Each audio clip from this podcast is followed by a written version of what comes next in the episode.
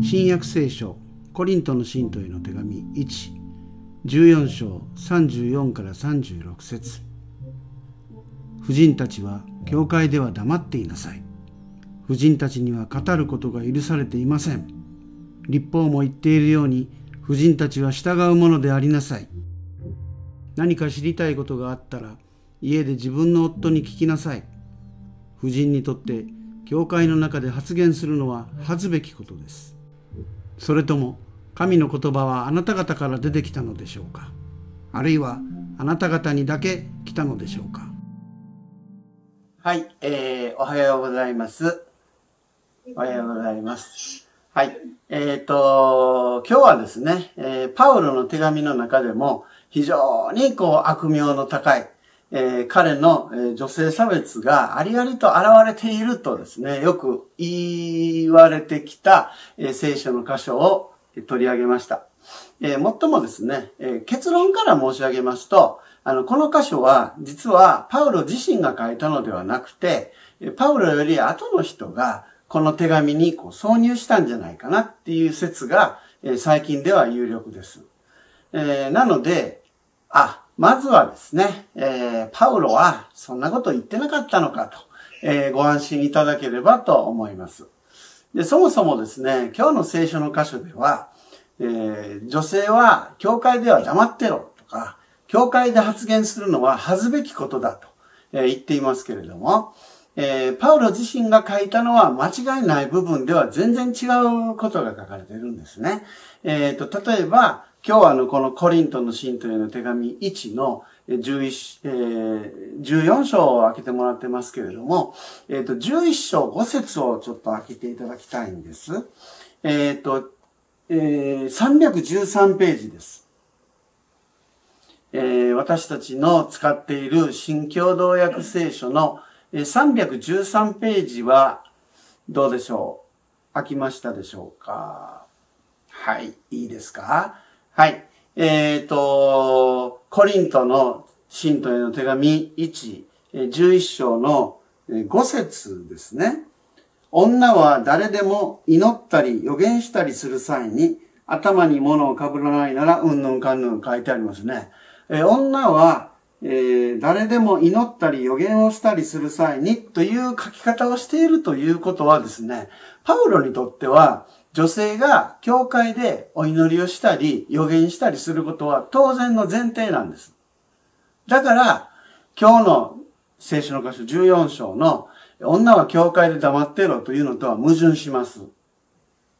はい。それから、えー、今日の聖書の箇所は何か知りたいことがあったら、え夫に聞けというふうに、え教会にはですね、まるで結婚した女性しかいないかのような言い方をしてますけれども、実際にはですね、パウロは、これはまあ、あの、開けてもらわなくても結構ですけども、7章の8節で、えー、未婚の女性に対して呼びかけてる言葉もあるんですね。まあ、内容は、できればみんな私のように独身でいるのがいいですよっていうふうに進めたりしてるんですけどね。まあ、それはですね、できればみんな未婚の女性は男性もそうですけれども、私と同じように独身でいた方がいいよっていうふうに言ってるのは、えー、これはもう今日にでも明日にでもこの世の終わりが来るとこうパウロが信じていたからなんで、まあ現状のままでいなさいということを言ってるんですね。でも、そういう意味でも、決して彼はですね、男女が結婚していて当たり前なんだという前提ではものを言っていません。これも今日の聖書の箇所が結婚した男女だけを前提にしているように書かれているのとは矛盾しています。で、こういった根拠からですね、え女性は教会では黙っていなさいとは決してパウロが思っているわけではないですし、そんなことをパウロが手紙に書くわけはないんだということがわかります。まあもちろんですね、今開いていただいているえ第一コリントの11章もですね、えー、パウロに全く差別意識がないかっていうと、そういうわけではありません。まあ、結構女性を見下げた文章は続いています。で、一番ですね、パウロがやり玉に挙げられるのは、こう、同じくですね、この11章の3節ですね。ここであなた方に知っておいてほしいのは、すべての男の頭はキリスト、女の頭は男、そしてキリストの頭は神であるということです。というふうに言っています。えー、つまり、まあ、あの、女の頭は男っていう言葉ですね。ここが問題なんだと。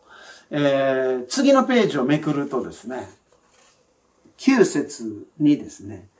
男が、えー、えー、と、8節ですね。8節で、えー、男が女から出てきたのではなく、女が男から出てきたのだし、男が女のために作られたのではなく、女が男のために作られたのだからです。という言葉が書かれています。8節から9節で、これはですね、えー、創世記の天地創造の物語で、えー、アダムのあばら骨からエヴァが作られたとかですね。あるいは彼にふさわしい助け手を作ろうと神が言ったとかですね。そういうふうに書いてあることをパウロは思い出して書いているわけなんですね。でも、えー、そうは言いながらもですね、あの、ちょっと言い過ぎたかなっていうふうに、えー、パウロは思って言い直すわけです。えー、例えばですね、11節ですね、そこに続く。いずれにせよ、主においては、女なしには、男なしには女はなく、女なしに男はありません。それは、女が男から出たように、男も女から生まれ、当たり前ですね。また、すべてのものが神から出ているからです。自分で判断しなさい。というふうにですね、言葉を続けています。えー、ちょっと自分が言ってることには無理があるかなとパウロは思ってですね、女なしあ、男なしには女はないし、女なしには男もないというふうに、こう、男女は公平だよというふうにちょっと言葉の雰囲気を変えていったり、あるいは男だって女から生まれたんだから、当たり前のことですけども、まあ、創世記にはですね、男のそのあばら骨から女が取られたって言ってるけれども、でも、女から男は生まれたんだよ。それが当たり前だよなっていうふうにですね、実際には女性が産んでくれないと男性もこのように存在することはできないしなというふうに当たり前のことを思い直しているわけですね。そして最後はですね、すべてのものは神から出ているのだ。自分で判断しなさい。というふうにまあ、ある意味ですね、こう、サジを投げてるわけです。自分が言い出したことに対して。で、こんな風に、パウロ自身混乱しているっていうか、えー、男女の上下関係については迷いがあるんですね。自分の言ってることは間違ってるかもしれないなっていうふうに思い始めてる可能性が、このコリント第一の、えー、には、えー、思い始めている可能性があるんです。これはですね、男が上で女が下だと思っている古代人にとっては、ある意味画期的な迷いを始めているんじゃないかというふうに考えられるんですね。で、実はですね、この第一コリントっていうのは、えパウロの活動の中では、割と初めの方に書かれた手紙なんですね。で、これに対して、ローマの信徒への手紙っていう手紙がありますけれども、これは彼の活動のほぼ最後の方で書かれたものです。で、そのローマの信徒への手紙は、えー、後でまた、えー、最後の方に紹介しますけれども、パウロは、このローマの信徒への手紙では、え、教会の女性たちをこう褒めたたえる言葉を惜しんでいません。で、え、パウロはですね、実際に教会で活躍する女性の奉仕者たちに接するうちに、女性を評価しないなんてありえないというふうに心がこう成長していったのではないかと思われるんですね。で、ちなみにですね、今日の聖書の箇所として引用した、教会で女の人は黙ってなさいという言葉を後から入れたのは、おそらくテモテへの手紙を書いた人たちのグループに近いんではないかというふうに言われています。テモテへの手紙というのは、これはパウロが書いたような体裁を取りながら、実際にはパウロ自身が書いたのではないえ偽名書簡と呼ばれているものの一つなんですけれども、その、えテモテへの手紙の第、テモテへの手紙1の第2章をですね、ご覧ください。385ページです。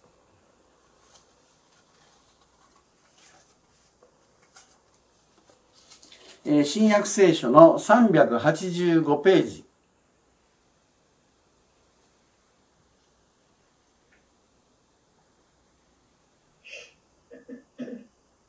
開きましたか？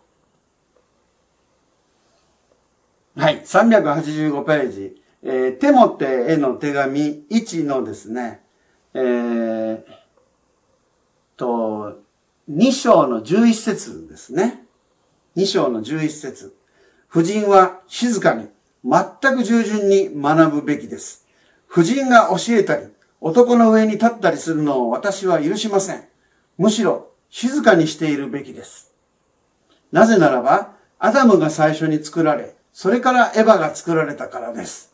というふうにですね、えー、言っていますね。このあたりですね、今日の、えー、第一コリント14章と言い方がそっくりでしょう。そして、まだこのテモテへの手紙1を書いた人は続けます。しかも、アダムは騙されませんでしたが、女は騙されて罪を犯してしまいました。このテモテへの手紙が書かれたのは、これ第一コリントよりもだいぶ後ですから、えー、言葉が付け加えられて、より激しく厳しくなっているような気がします。そしてさらに続けます。しかし、夫人は、信仰と愛と清さを保ち続け、低粛であるならば、子を産むことによって救われます。何寝言言ってんねん、ボケって言いたくなりません？こんなこと言ってですね、子供のいない家庭の人、あるいは親のいない子供をどれだけ傷つけてるかね、このテモテへの手紙を書いた人は分かってないんですよ。でも、それがね、このテモテへの手紙を書いた人の考えなわけです。やはりですね、第一コリントの14章、今日最初に読んだ聖書の箇所に挿入された文章を書いた人と同じように、結婚した男女のことしか考えてないし、女性は子供を産む機会と平気で言えるような日本の政治家たちと同じような発想しかないわけです。で、最後にですね、今日のお話の最後に、パウロがいかに女性の活躍を褒めたたえているかをわかる箇所を読んで終わりにしたいと思います。ローマの信徒への手紙の16章ですけれども、私たちの聖書では新約の297ページです。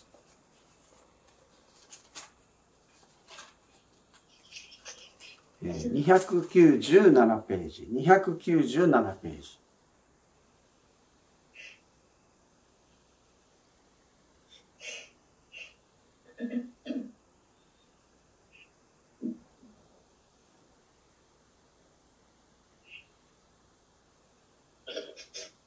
297ページ、開きましたか？はい。え297ページ、えローマの信徒への手紙の16章の一節からです。16章、えっ、ー、と、一章全部がですね、そういうところ。まあ、これはあの、ローマの信徒への手紙っていうのは先ほど申し上げましたように、えー、パウロが書いた手紙の最後の手紙。そして、最後の手紙の一番最後の締めくくりの部分で、えー、ローマの教会へこれから行こうとしているパウロのローマの信徒の皆さんへっていう、よろしくよろしくって言っているですね、挨拶なんですね。ここで、まずですね、一節、えー、ケンクレアイの教会の奉仕者でもある私たちの姉妹フェベを紹介します。どうか聖なる者たちにふさわしく、また主に結ばれている者らしく、彼女を迎え入れ、あなた方の助けを必要とするなら、どんなことでも助けてあげてください。彼女は多くの人々の援助者、特に私の援助者です。と、まず最初にフェベという一人の女性の推薦から挨拶を始めてますよね。大変低調な紹介の仕方をしていますよね。それから3節ですね。キリストイエスに結ばれて、私の協力者となっているプリスカとアキラによろしく、命か、命がけで私の命を守ってくれたこの人たちに私だけでなく、違法人のすべての教会が感謝しています。で、このプリスカとアクイラっていう人はですね、二人は夫婦なんですけれども、当時の教会ではよく知られていた夫婦の名前だったようです。で、大抵の場合ですね、この時代では、夫の名前の方が先に出てきて、妻の方は名前も書かないというのが習慣だったんですけれども、ここでパウロは、妻であるプリスカの方を、え先に書いています。きっと、プリスカの方が主にこう、こう力強くですね、奉仕をする人で、アクイラの方が後からついてくるみたいな感じだったかもしれません。えー、次にですね、6節ですね。あなた方のために非常に苦労したマリアによろしく。と書いてあります。えー、マリア。それから、えー、7節に、私の同胞で一緒に囚われの身となったことのあるアンドロニコとユリアによろしく。この二人は人たちの中で目立っており、私より前にキリストを信じる者になりました。これ、このですね、アンドロニコとユニアス、ユニアスによろしくって書いてありますけども、これあの、どちらもね、今までは男性の名前だというふうに解釈されていたんです。ところが、このユニアスというのが、実はユニアという女性であった。つまり、訳し間違いであったというのが最新の見解で、これ3年前に出た、えー、聖書協会共同訳ではそのように修正されています。で、次はですね、ちょっと飛んで、12節。主のために苦労して働いているトリファイナとトリフォサによろしく。主のために非常に苦労した愛するペルシスによろしく。これ、あの、三人とも女性の名前です。で、続いてですね、主に結ばれている、選ばれた者ルフォス。これ男の人ですけども、およびその母によろしく。彼女は私にとっても母なのです。ここはルフォスのお母さんということで、名前は書かれていませんけれども、えー、パウロにとってもですね、私にとってもお母さんなんだっていうふうにとても称賛と愛情がこもってますよね。で、さらには15節フィロロゴとユリアにネレウスとその姉妹、またオリンパ、そして彼らと一緒にいる聖なる者たちに一同によろしくと書いてありますけれども、えー、このですね、えー、ユリアというのも女性ですし、ネレウスの姉妹たちっていう人たちも登場してますよね。で、他の手紙で言えば、まあ、ローマの信徒への手紙はまあ、ここまでなんですけれども、他にもですね、例えば、フィリピの信徒への手紙という手紙では、エボディアとシンティケという女性たちを助けてください、助けてあげてくださいという言葉が入っていますし、それからコロサイの信徒への手紙っていう手紙には、ニンファと彼女の家にある教会の人々にもよろしく伝えてくださいという言葉が締めくくりのあたりに書かれていたりします。で、ということはですね、これ、彼女の家にある教会の人々にもって書いてありますから、女性が主人だった家がエクレシア、つまり家の教会の集まりになっていたこともこれでわかるわけですね。で、これだけですね、たくさんの女性たちが活躍し、またパウロがよろしく、ありがとうというふうに、えー、言ってる。え女性たちと男性たちが混ぜこぜになって、よろしく、よろしくって言われているのですから、女は教会で黙っていなさいなんていう言葉は全くパウロらしくないですしえ、最初の頃にえ、第二コリントで書いていたえ、男は、あ、第一コリントですね。で書いていた、男は女の頭なんだといった発言も、それは最初の方の彼の手紙で書かれていたことで、最後の方に書かれたローマ書では、完全に考えが修正されています。で、先ほども申し上げましたように、えー、パウロの女性観というのは成長していってるわけです。で、パウロは、え教会で、え女性が奉仕し、証をし、みんなの前で祈るっていうことは当然だと思っていました。そして、そういう女性たちに対する称賛を惜しまず、遠方にいても、決してその人たちのことを忘れないで、よろしく、と、えー、挨拶をしているわけなんですね。で、パウロがそうやって自分の活動の初期から後期にかけて、その女性感をこう成長させていったこと。そして、実際に女性たちが教会で活躍する姿、姿こそがパウロを成長させたというですね、ことに思いを馳せたいと思います。それと同時に、今も教会を支えてくださっている女性に私たちも惜しみなく称賛したいと思います。今日の解き明かしは以上です。ありがとうございました。